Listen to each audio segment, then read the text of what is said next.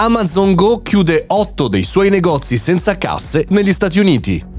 Buongiorno e bentornati al Caffettino Podcast, sono Mario Moroni e qui oggi davanti alla macchinetta del caffè virtuale. Come facciamo tutti i giorni, 365 giorni l'anno, commentiamo e critichiamo alcune notizie del mondo tech per tirar fuori qualcosa di utile per noi professionisti, imprenditori e perché no studenti. Oggi parliamo di Amazon e di Amazon Go e della chiusura, sembra definitiva, di 8 centri negli Stati Uniti, 8 negozi senza cassa. Amazon Go è un format di supermercato senza casse dove i clienti possono entrare, prendere ciò che vogliono e lasciare il negozio senza dover eh, passare attraverso la cassa. La tecnologia sviluppata da Amazon eh, con eh, intelligenza artificiale, sensori, computer vision viene utilizzata per tenere traccia degli acquisti dei clienti, addebitare il costo eh, della, della spesa sugli account Amazon. Entriamo, facciamo uno scan e dopodiché siamo collegati.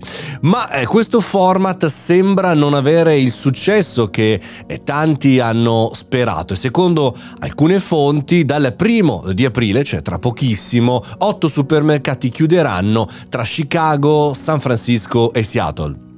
La decisione sembra essere pensata, ragionata in funzione dei ricavi non abbastanza importanti per giustificare il continuous di questa operazione, mentre Amazon sta acquisendo negozi fisici e mentre in realtà chiude questi virtuali, sembra riportarci in realtà all'indietro, sì perché sta acquisendo anche eh, catene e sta informatizzando le catene retail tradizionali che ha acquisito, senza portare necessariamente il concetto di Amazon Go in in queste nuove acquisizioni. Quindi probabilmente appunto Go diventerà solo un piccolo fiore all'occhiello e nulla più.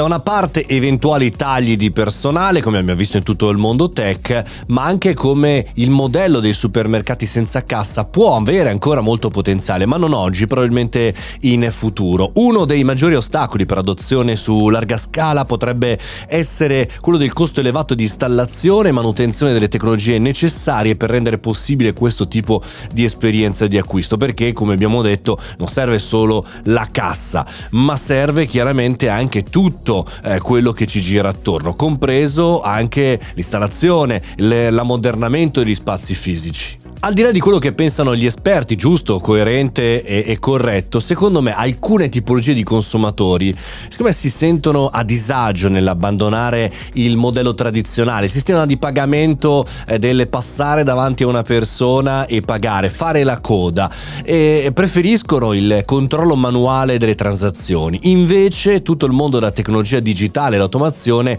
sembra essere utile per le nuove generazioni, ma eh, bisogna capire chi ci va oggi oggi nei supermercati? Ci vanno le nuove generazioni? Mm. Cioè, chi chiaramente ha la consegna a casa, io stesso non, non vado quasi mai al supermercato se non in galleria, fregolette per vedere delle cose particolari o in relax, ma il normale chiaramente acquisto di prodotti lo faccio online e quindi magari il target di persone che utilizzerebbe Amazon Go in questo momento non lo vuole. Non dobbiamo pensare che gli Stati Uniti siano molto diversi dall'Europa e in qualche maniera dall'Italia, perché la persona che va fisicamente in un negozio o in un supermercato o in un mall americano è chiaramente una persona che non necessariamente è tech, non necessariamente è avanzata, ma è una persona comune. Vabbè, staremo a vedere comunque quello che accadrà per Amazon Go che è stato proposto a tutti, ha illuminato e ci ha eh, sconvolto quando poi queste tecnologie si rapportano alla realtà, bisogna sempre un po' ridimensionarle.